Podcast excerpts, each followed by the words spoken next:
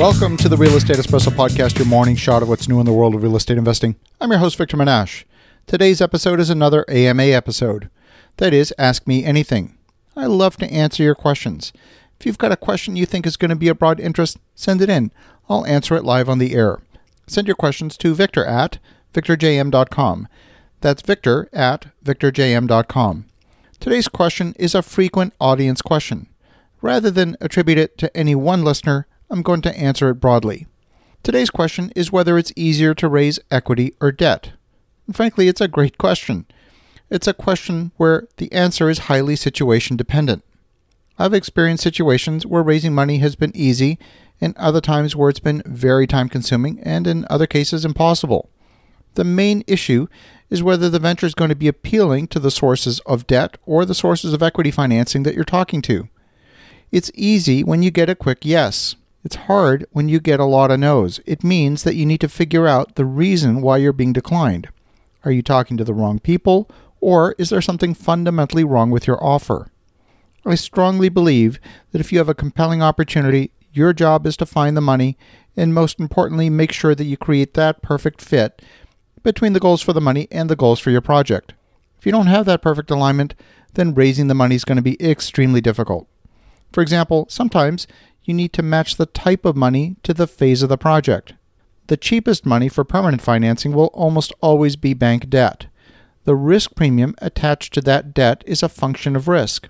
If you're undertaking a new construction project, the bank is going to attach a risk premium compared with a fully leased up and stabilized property. You might be better off working with a lender who specializes in construction financing. You're going to pay more for that money in the short term, but once the project is leased up and stabilized with an income history, you can then refinance and get the very low cost permanent financing on a 25 year, 35 year, or perhaps even 40 year term. But you may not qualify for that financing during the construction phase. If, on the other hand, you look for a conventional lender to fund both the construction and the permanent financing, you're going to pay a premium because of the added risk, and that higher risk premium might carry forward for the life of the project.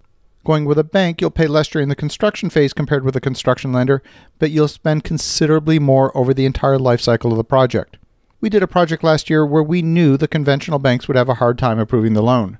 It involved new construction, there was a ground lease involved, and the project had no income history. So we made the decision to raise the money from private investors. We structured the investment as a convertible note. The investment has the qualities of a loan at the start of a project and then transitions to an equity investment.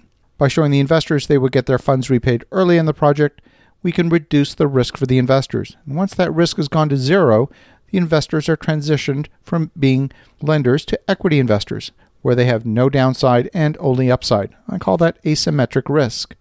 Once the project achieves its occupancy threshold, we may even refinance a portion of the convertible debt with bank financing to accelerate the repayment of capital to investors further reducing their risk.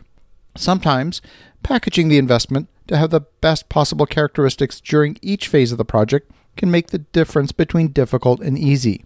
Sometimes, you might find that you need additional balance sheet strength in order to get a large loan. In that case, you may need to bring a partner into the project with a very strong balance sheet, meaning a high net worth, in order to co sign on that loan. In that case, you're going to be giving up some equity shares in order to secure the debt. That's different than raising equity money in exchange for equity shares. It's a fallacy to think that a project is hard to finance, assuming you haven't made any major mistakes that would make the project broadly unattractive. If a large established developer could do it easily, then so could you. The only difference between them and you is that they've established better relationships than you might have. They may have more financial capital, but they also have greater relationship capital. It's the relationship capital that is the value of their relationships. If an established developer were to lose all their money, it wouldn't take very long for them to make a substantial amount of it back. And the reason for that is the value of their relationships. If you're like many, you've experienced some success in raising money. Perhaps you've got some very effective relationships, but you might have exhausted the capacity of your existing ecosystem.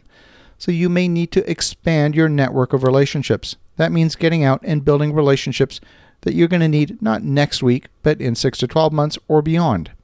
As you're thinking about that, have an awesome rest of your day. Go make some great things happen. We'll talk to you again tomorrow.